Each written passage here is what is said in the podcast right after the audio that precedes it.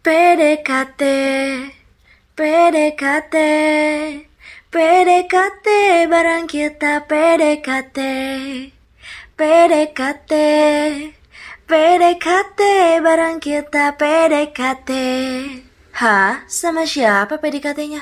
Ya sama teman P D K T lah. Halo semuanya, selamat datang di podcast Kita-Kita. Aku, kamu, dia, dan kita-kita.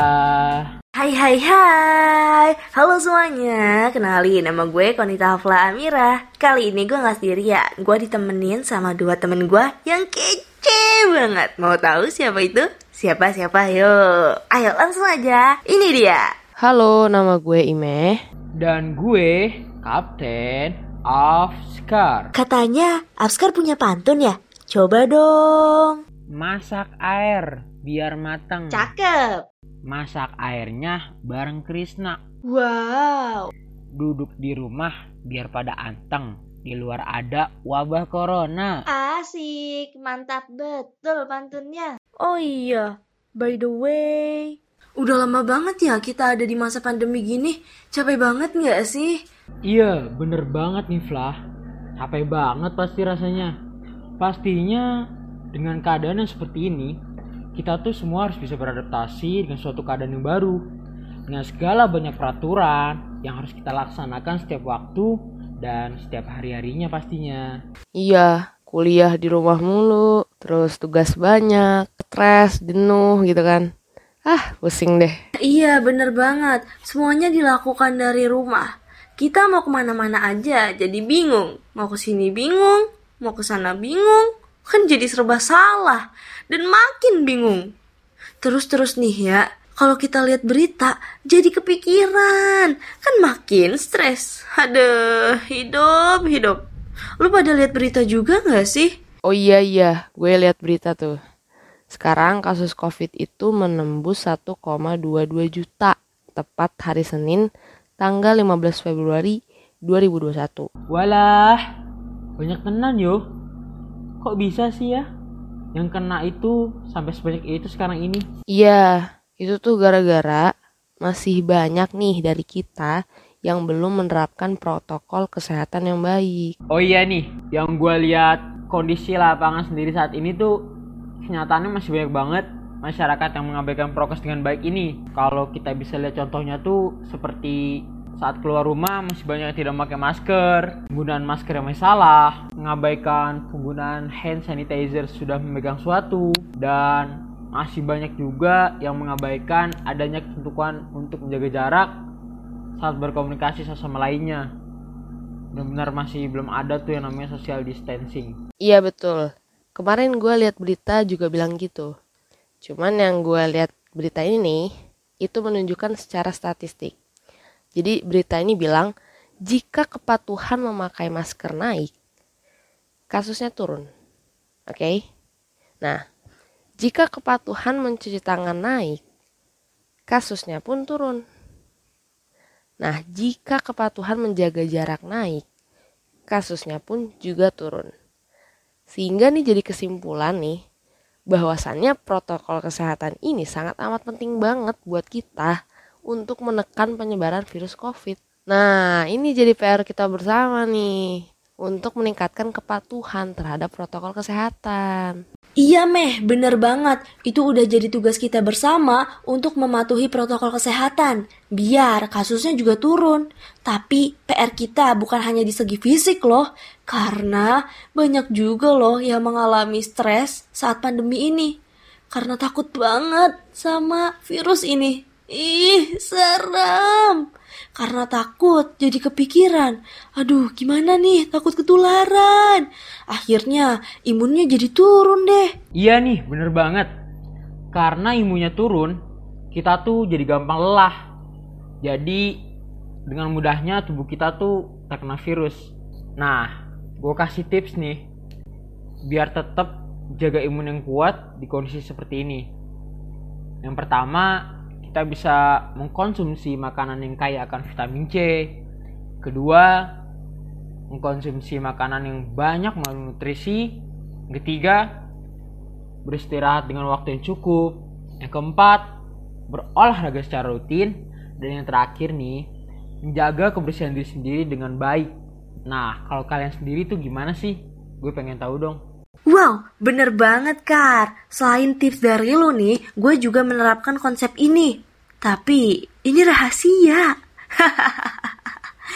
Konsep ini bisa kita pakai loh buat kehidupan sehari-hari. Nama konsepnya itu Law of Attraction. Apa yang kita pikirkan itu akan menjadi perilaku kita. Jadi gue biasanya berpikir gue sehat, gue semangat, gue bahagia. Nanti gue bakal jadi sehat, semangat, dan bahagia sesuai apa yang gue pikirkan. Kalau lu gimana, Meh? Gue sih untuk menjaga imun gue nih biar tetap sehat, itu gue menerapkan lima M. Walah, apa tuh? Jadi lima M itu terdiri dari yang pertama mencuci tangan, ya kan? Depannya M kan, bener gak? Nah, terus yang kedua memakai masker, menjaga jarak, mengurangi mobilitas dan interaksi, itu yang keempat. Yang kelima menjauhi kerumunan. Dulu tuh pemerintah nih menerapkannya tuh tiga M. Sekarang ditambah tuh jadi lima M. Ditambah dengan mengurangi mobilitas dan interaksi dan menjauhi kerumunan. Mungkin saat ini yang sudah gue terapkan dengan sebaik mungkin adalah mencuci tangan sesering mungkin dan menggunakan masker. Hampir setiap keluar rumah itu gue selalu pakai masker. Bahkan pakai masker ini sudah menjadi kewajiban lah buat gue. Terus juga gue selalu bawa hand sanitizer. Nah, terus juga ketika pulang dari manapun, itu gue langsung cuci tangan lah. Itu yang sudah gue terapkan uh, dengan baik dari lima M ini. Nah, menurut gue nih, hal yang dari lima M itu yang menurut gue paling sulit adalah jaga jarak. Ini menurut gue. Kenapa? Karena gini loh, ketika lo bertemu orang luar, orang luar ini dalam arti misalnya lo ketemu sama orang yang lo kenal. Orang yang lo kenal kan bisa dari segi keluarga, terus temen, atau misalnya siapapun lah yang lo kenal gitu. Itu tuh uh, kadang suka lupa jaga jarak kadang gitu. Karena kan kita kenal nih. Bahkan kayak eh gitu kan. Misalnya kayak ketemu eh gitu kan. Malah bisa kali salaman gitu. Padahal seharusnya etika kalau lagi pandemi gini seharusnya ya gak boleh salaman kan. Sebisa mungkin menjaga jarak gitu kan. Tapi kalau lo udah ketemu sama orang yang lo kenal, lo bisa aja salaman gitu kan. uh, Itulah yang menurut gue susah gitu loh. Malah jadi kita yang tadinya jaga jarak, kalau ketemu sama orang kenal malah jadi deketan gitu kan. Nah, itu yang jadi koreksi juga sih buat gue sebenarnya itu. Ya, kita harus saling menjaga juga gitu kan. Tapi tetap sih gue menganggap bahwasannya menjaga jarak ini adalah hal yang susah dan perlu beradaptasi dengan ekstra. Contoh nyatanya ialah sholat berjamaah di masjid. Dulu ketika pandemi belum ada, itu sholat berjamaah di masjid mungkin kita masih merapatkan saf dengan baik gitu kan. Nah, namun sekarang uh, justru malah kita harus saling menjaga jarak. Akhirnya dibuatlah peraturan di mana jaga jarak setiap kanan kirinya harus satu meter. Nah, itu kan jadi maksud gue tuh itu hal yang menjadi adaptasi yang ekstra gitu loh dari jaga jarak ini gitu. Sehingga jadi menurut gue, gue berkesimpulan ya memang susah juga sih jaga jarak juga. Nah gitu, tapi balik lagi, ini menjadi hal yang penting gitu jaga jarak. Istilahnya kita harus bisa saling jaga diri. Gue menjaga diri gue dan keluarga gue. Misalnya teman gue menjaga diri dia dan keluarga dia. Atau misalnya orang yang gak kita kenal pun mereka, pastinya mereka juga menjaga diri dia dan keluarga dia gitu. Makanya jaga jarak juga perlu untuk dilakukan sebisa mungkin untuk menekan penyebaran virus juga gitu. Nah, untuk menjauhi kerumunan dan mengurangi mobilitas pun menjadi bahan hangat untuk dibicarakan sebagai upaya mengurangi kasus COVID ini. Jujur, gue juga kadang masih sering keluar untuk suatu kepentingan juga. Tapi kalau dilihat nih, sebenarnya dua M tambahan ini itu sering diabaikan oleh sebagian masyarakat karena masyarakat selama pandemi ini merasa jenuh, butuh sesuatu yang membuat diri ini tidak jenuh, yakni liburan di tengah COVID. Di mana hal ini menjadi solusi nih buat mereka, tapi bukan solusi buat jalan keluar dari uh, penekanan virus COVID ini, gitu kan. Padahal nih justru pemerintah itu menghimbau dengan menambahkan dua M ini yang tadinya itu tiga M jadi lima M itu biar masyarakat mengurangi mobilitas keluar rumah serta menjauhi kerumunan yang ada. Tapi kenyataannya tetap aja masih banyak yang mengabaikan dua M ini. Sebenarnya keluar rumah itu boleh, asal memang hal tersebut sangat amat dibutuhkan. Seperti contohnya misalnya, belanja bulanan. Pastinya untuk sebagian masyarakat itu menjadi hal penting, tidak bisa dilakukan di rumah kan. Makanya mereka harus keluar untuk belanja bulanan. Tapi ya mungkin sebagian masyarakat juga udah ada yang bisa belanja bulanan dari rumah, pakai online gitu bisa juga. Tapi ya balik lagi kebutuhan tiap orang kan beda-beda, ya enggak? Nah itu kalau seperti itu ya boleh lah gitu kan. Nah atau misalnya memang kepentingan pekerjaan yang mengharuskan keluar rumah. Mungkin e, tidak bisa gitu dicegah untuk tidak keluar rumah, pasti keluar rumah juga, nah itu boleh gitu. Tapi ya balik lagi, sebisa mungkin mengurangi mobilitas keluar rumah dan jauhi itu kerumunan. Itu penting. Sangat amat penting untuk selalu dipadukan, dikombinasikan untuk terus dilakukan dimanapun, kapanpun, dengan siapapun. Gitu menurut gue. Nah, kalau lihat berita juga, itu akhirnya pemerintah mengeluarkan kebijakan dengan mengeluarkan surat edaran Satgas Penanganan covid sembilan belas nomor tujuh tahun dua ribu dua puluh satu tentang ketentuan perjalanan orang dalam negeri selama masa pandemi covid sembilan belas. Nah, surat edaran tersebut isinya yang pertama, untuk perjalanan dari dan ke Pulau Jawa serta di dalam Pulau Jawa atau istilah antar provinsi, kabupaten, atau kota itu berlaku persyaratan dan ketentuan di mana pelaku perjalanan yang menggunakan moda transportasi umum darat itu dilakukan tes acak atau random check, rapid test antigen atau genos test. Genos test itu yang baru tuh yang dibuat sama anak U G M. Itu bila diperlukan oleh Satuan Tugas Penanganan covid sembilan belas daerah. Itu yang pertama. Nah, yang kedua, itu bagi pelaku perjalanan udara wajib menunjukkan surat keterangan hasil negatif tes R T P C R yang sampelnya diambil dalam kurun waktu maksimal tiga kali dua puluh empat jam atau istilah tiga hari lah. Atau hasil negatif rapid test antigen yang sampelnya itu diambil dalam kurun waktu maksimal dua kali dua puluh empat jam.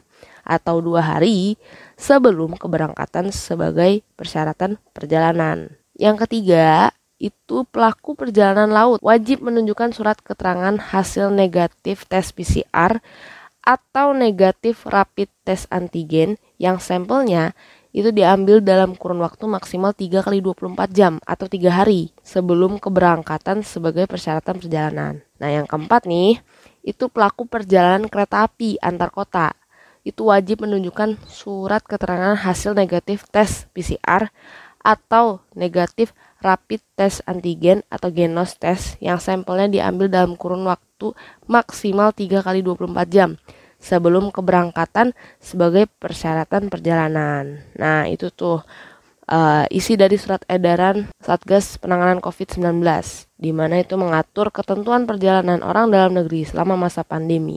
Tapi balik lagi, pemerintah membuat peraturan tersebut bukan seakan-akan membolehkan kita keluar rumah untuk liburan. Kita boleh keluar rumah tuh untuk memenuhi kebutuhan yang penting untuk kita, keluarga kita tuh. Memang didasarkan untuk kepentingan yang memang haruskan keluar rumah itu dalam arti bukan liburan nih. Ingat ya, pemerintah itu sangat menghimbau agar lebih baiknya lima M diterapkan dengan sangat amat baik dan terus menjadi koreksi untuk diri kita. Gue tahu banget, pasti banyak masyarakat yang merasa lelah, rindu berkegiatan normal seperti sebelum adanya virus corona dan sangat menginginkan agar pandemi ini segera berakhir. Maka apabila kita ingin segera mengakhiri pandemi ini, salah satu solusinya ialah mengetahui dengan jelas akan kesadaran diri sendiri melakukan protokol kesehatan dengan baik untuk menekan penyebaran virus covid sembilan belas. Yang perlu digarisbawahi adalah kesadaran diri sendiri. Kalau gua prinsipnya gini, gua punya keluarga saat ini, gue mau melindungi mereka dengan cara gue melindungi diri gue sendiri dengan terus menerapkan protokol kesehatan sebaik mungkin. Karena kalau bukan diri kita siapa lagi? Kalau bukan sekarang kapan lagi? Karena salah satu cara kita melindungi orang lain di situasi pandemi sekarang ini adalah melindungi diri dengan menerapkan protokol kesehatan sebaik mungkin. Jadi yuk, kita pasti bisa melewati ini kok. Bener banget sih Mei yang lu bilang barusan. Karena hal-hal tersebut penting banget untuk kita terapkan di kala situasi pandemi COVID seperti ini. Gue sendiri pun sempat agak risih awalnya dan memerlukan waktu terlebih dahulu untuk adaptasi dengan kondisi saat ini. Dengan kebiasaan pakai masker yang biasanya nggak pernah gue lakuin saat aktivitas, dan yang lebih pentingnya tuh kayak menjaga kebersihan tangan agar tetap tersterilisasi dari kuman dan virus, sehingga tubuh kita tuh akan terjaga kesehatannya. Apalagi nih ya, awal mula COVID ini kan sampai ada larangan kala itu yang tidak memperbolehkan pelaksanaan kegiatan di masjid dan tidak diadakannya sholat Jumat, sehingga benar-benar buat gue mikir dan selalu merasa kayak ada yang kurang aja tuh setiap minggunya. Nah, perlu diketahui nih sebelumnya teman-teman, bahwasanya virus covid sembilan belas ini ditetapkan sebagai sebuah pandemi global dan sudah menginfeksi lebih dari seratus sembilan juta orang di dunia saat ini. Wow, bukan angka yang sedikit bukan? Virus ini juga sangat cepat dalam penularannya loh, jadi wajar jika banyak orang-orang yang bertanya dan bingung dengan dirinya sendiri. Apakah gue terpapar ya? Nih, gue kasih tahu akan hal gejala-gejala awalnya, kayak demam, batuk, pilek, sakit tenggorokan, sesak nafas, dan masih banyak yang lainnya. Dan kadang nih ada juga loh beberapa gejala yang muncul seperti tidak pada umumnya. Contohnya nih kayak diare pada anak-anak, perubahan warna kulit di kaki atau jari yang putih memucat. Oh iya, perlu diingat juga ya teman-teman, kalau bersin itu bukan gejala covid sembilan belas. Jadi, jika kalian bersin secara terus-menerus, mungkin itu hanya pilek saja. Jangan terlalu parno pokoknya. Di sisi lain tuh, dengan hilangnya bau dan rasa secara tiba-tiba adalah gejala covid sembilan belas yang sangat pada umumnya. Dan tidak terjadi awalan dengan flu dan pilek terlebih dahulu pastinya. Meskipun, terkadang juga dapat menyebabkan kalian tidak dapat mencium atau merasakan, biasanya karena hidung tersumbat dan tenggorokan yang meradang. Gejala khas seperti ini dapat terjadi tetapi tidak wajib menyertai dalam banyak kasus. Infeksi covid sembilan belas pun berlanjut tanpa gejala atau perubahan ringan saja loh. Untuk rute penularan utama covid sembilan belas ini adalah ketika menghirup tetesan atau aerosol mengandung virus yang dilepaskan saat orang terinfeksi bernafas, batuk, berbicara, bernyanyi, atau berteriak. Untuk alasan ini, jarak minimal satu koma lima meter atau lima kaki harus dipertahankan saat kita berinteraksi dengan orang lain.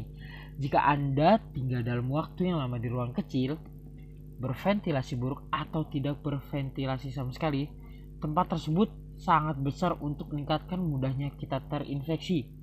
Sebisa mungkin nih, minimum bisa dipertahankan mengenai transmisi lebih jarang terjadi di luar ruangan.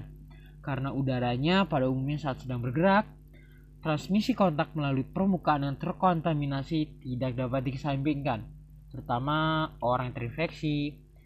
Mencegah penularan tuh seperti apa sih? Oke, satu, jaga jarak dengan orang lain. Yang kedua, patuhan dengan aturan kebersihan. Yang ketiga, menggunakan masker. Yang keempat, isolasi apabila kita dinyatakan positif covid sembilan belas. Yang kelima, mengidentifikasi dan karantina awal kontak dekat secara langsung. Nah, dan gue bakal kasih tau juga nih gimana penjelasan protokol kesehatan yang tadi disebutin Imes sebelumnya. Satu, jaga kebersihan tangan. Bersihkan tangan dengan cair mencuci tangan atau hand sanitizer apabila permukaan tangan terlihat kotor dengan sabun dan air yang mengalir. Kedua, jangan pernah menyentuh wajah kalian karena tangan dapat terinfeksi virus namun didapatkan dari aktivitas yang kita lakukan. Sebab apabila tangan kotor yang digunakan nantinya malah virus dapat mudah masuk dalam tubuh kalian.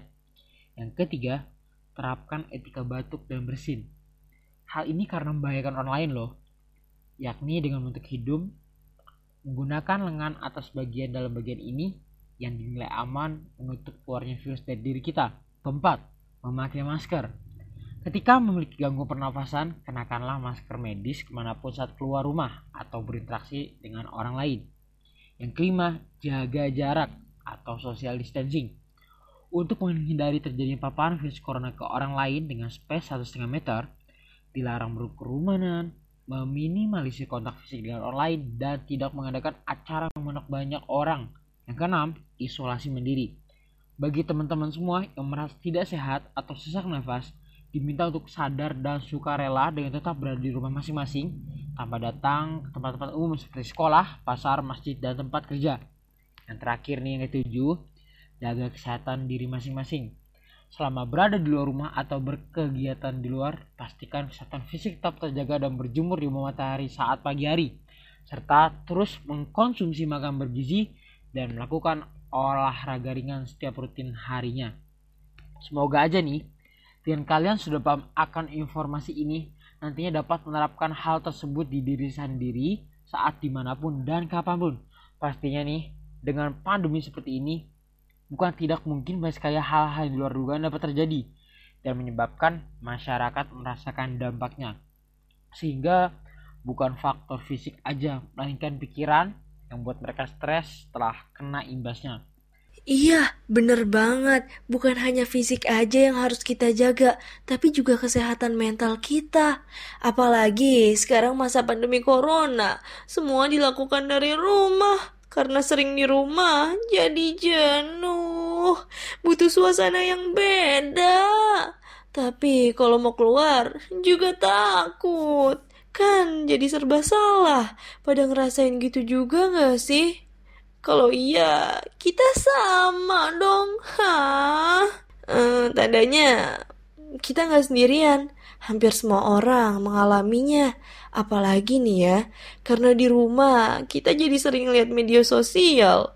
Karena sering lihat media sosial, jadi suka bandingin diri. Entah itu karena fisiknya, karena kesuksesannya, dan lain sebagainya. Kalau karena fisiknya, biasanya karena dia lebih cantik dari kita.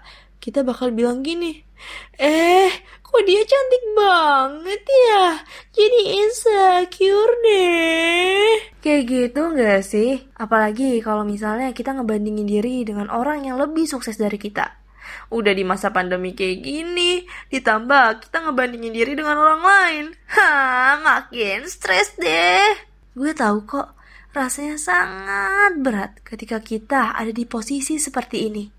Dan gak apa-apa juga kok kalau kita mau nangis, ngeluh capek, selagi itu caranya membuat kita lega, ya gak apa-apa. Asal nangislah secukupnya dan ngeluhlah secukupnya ya. Setelah itu kita meditasi, kita relaksasi, kita buat nyaman diri kita. Kalau kita udah nyaman, saatnya kita bangkit lagi. Kita bangkit untuk hidup yang lebih baik. Semakin kita bisa menghadapi masa pandemi ini, kita akan semakin kuat untuk hidup selanjutnya. Selain itu, ada cara lain loh untuk mengelola stres, yaitu kalau kata psikologi kesehatan, ada cara yang bisa kita terapkan ketika kita lagi mengalami rasa stres. Apa itu? Wah, penasaran? Nungguin ya. Hehehe, iya deh, dikasih tahu nih. Cara yang pertama, menilai kembali situasi. Proses ini akan meningkatkan energi positif kita dan mengurangi pikiran negatif kita. Di masa pandemi seperti ini kan, semua dilakukan dari rumah, dan gak jarang kita jadi stres. Kalau kita lihat ulang nih, pandemi ini memang jadi musibah, tapi juga bisa jadi peluang. Kita bisa buka bisnis online, bisa lebih dekat dengan keluarga, ataupun melakukan hal-hal positif lainnya. Cara yang kedua, kita bisa belajar dari pengalaman. Mungkin pandemi ini rasanya berat banget, sampai kita tuh gak tahu harus ngapain. Karena pandemi corona, kita jadi melek teknologi loh. Kita jadi mempelajari cara buka web ini, cara buka web itu, dan lain sebagainya. Dan pastinya masih banyak lagi loh kemampuan yang kita bisa pelajari. Cara yang ketiga, yaitu membuat perbandingan sosial. Lah, lah, lah, kok jadi bandingin diri dengan orang lain? Eh, tunggu dulu. Membandingkan diri dengan orang lain itu gak selalu negatif, tapi bisa juga nih menjadi energi yang positif buat kita pastinya. Kalau kita membandingkan diri dengan orang yang lebih rendah dari kita, kita akan merasa bersyukur. Oh, ternyata kita masih beruntung ya. Dengan begitu, kita akan lebih bersyukur atas apa yang kita punya. Cara itu udah gue terapin juga kok. Selain itu, masih banyak cara untuk mengelola stres. Bisa dengan curhat ke orang lain atau orang yang kita percaya. Ngopi bareng teman. Ya, tapi karena sekarang lagi pandemi corona, ngopinya di rumah aja ya. Dan jangan banyak-banyak. Nanti habis. Enggak, deng. Kalau banyak-banyak, nggak bagus juga ya buat kesehatan. Selain itu, bisa mendengarkan musik. Kalau yang lagi tren sih, kayak gini nih. Oh, aku terpesona memandu wajahmu yang manis. Asik. Selain itu, kita bisa nonton film juga. Kalau gue sih biasanya film komedi, tapi ada juga kok orang-orang yang suka film horor. Wah, serem banget ya. Tapi gak apa-apa, selera boleh aja beda. Tapi kita harus tetap satu. Asik. Ternyata cara ini juga membantu kita loh untuk lebih rileks dan lebih santuy. Kalau udah santuy-santuy, kita bisa beraktivitas dengan semangat lagi deh. Yeay. Oh iya guys, sebenarnya kita tuh butuh stres loh. Tapi dengan kadar yang cukup, jangan berlebihan dan gak terlalu rendah juga. Kalau terlalu rendah, kata anak sekarang tuh easy peasy lemon squishy. Jadi membuat kita gak berkembang. Kalau terlalu tinggi itu juga gak bagus karena bisa mengganggu fisik kita. Jadi kalau lagi stres, jangan menghindar, hadapi aja, pasti bisa. Karena stres itu bisa membuat kita berkembang lebih baik lagi. Ketika kita berhasil mengelola stres, apalagi di masa pandemi, tandanya kita akan lebih kuat untuk hidup ke depannya. Selain itu, bukan protokol kesehatan dan mental aja yang harus kita jaga, tapi kualitas diri kita juga harus dijaga.